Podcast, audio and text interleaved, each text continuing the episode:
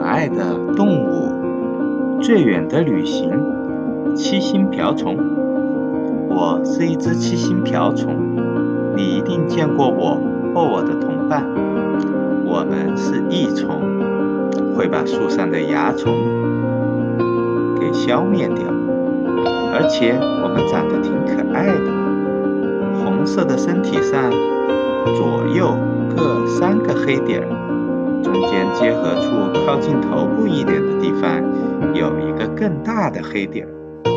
我叫可可，我经历了卵、幼虫、蛹和成虫四个阶段，现在我已经是一只成虫了。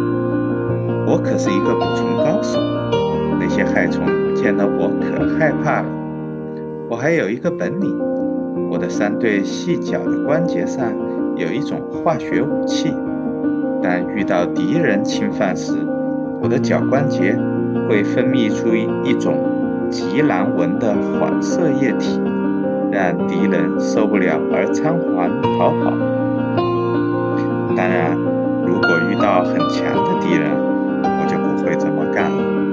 我会将三对细脚都收缩在肚子下，装死砍下，这样也能。季节里，我活动的场所也不一样。冬天，我在小麦和油菜的根茎间跃动，偶尔也会在向阳的土块、土缝中过冬。春天，一旦气温回升到十摄氏度以上，我就会苏醒过来，开始活动。你们可以在麦类和油菜植物上找到我的踪影。夏天，随着气温的升高，害虫的数量多了，我也频现身影。凡是有蚜虫和介虫寄生的植物，如棉花、柳树、槐树、豆类等植株上，你们都能找到我和我的同伴的身影。有时甚至会出现大批的七星瓢虫聚集的景象。秋天，稻谷、棉花都丰收了，害虫少了。我们会在玉米、萝卜和白菜等处产卵。这时候，早晚气温比较低，我们往往隐藏起来，你们不容易发现我们。瞧，冬天来了，我找到了一块向阳的土地，准备在土地上过冬。正在我昏昏欲睡的时候。突然，有个淘气的孩子把我和土块捧了起来。我听到他开心地说：“哈哈，七星瓢虫，我抓住你了！我要带你去旅行。”天哪，他要带我去哪里？我吓得一动也不敢动。孩子把我装在一个小盒子里，并放进了他的口袋。过了好久。听到他高兴地对他的妈妈说：“妈妈，我们这就出发吧，去泰国旅游，太好了！泰国是哪里呀？”我心里一阵莫名的恐惧。寒冷的季节让我根本无力思考。习惯冬眠的我，已经困得睁不开眼了。于是，我沉睡了过去。也不知道过了多久。我突然感觉周围的气温一下子高了起来，春天这么快就来了吗？我睁开眼睛，发现自己还在那个透明的盒子里，只是一下子感到特别温暖。妈妈，我们到泰国啦，这里可真暖和！我听到那孩子喊道。原来我已经到泰国了，温暖的气候让我闲不住了。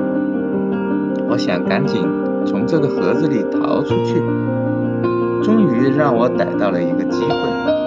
因为汽车颠簸，盒子露出一条小缝隙，我从缝隙中间跑了出来。啊，我终于自由了！我开心地喊道。哇，那是什么？是大象吗？妈妈，大象，大象在街上走呢。那个孩子指着大象喊道。为了更好的观光，我停在了那个孩子的肩上，听着他妈妈给他介绍泰国的风土人情，我简直入了迷。很快，五天时间就这么匆匆的过去了。虽然泰国好看的东西太多了，可是我还是怀念我的家乡，我那块准备过冬的土块。幸好那个孩子一家也准备回家了，我又装回了那个盒子里。飞机一降落，我非常激动，我终于回家了。我想以最快的速度飞回我自己的领地，美美的睡上一觉，等来年再多抓些害虫。超级小链接：大众甲壳虫汽车。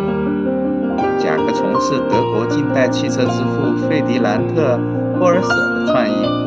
一九三四年一月，波尔舍根据流体力学和反声学原理，创造出了令人惊艳的甲壳虫车型。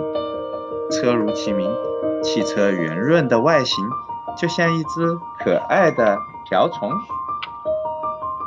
超级小档案：活龙药。七星瓢虫能捕食麦芽、棉芽、桃芽害虫，可以大大减轻树木、瓜果及各种农作物遭受害虫的损害，被人们称为“活农药”。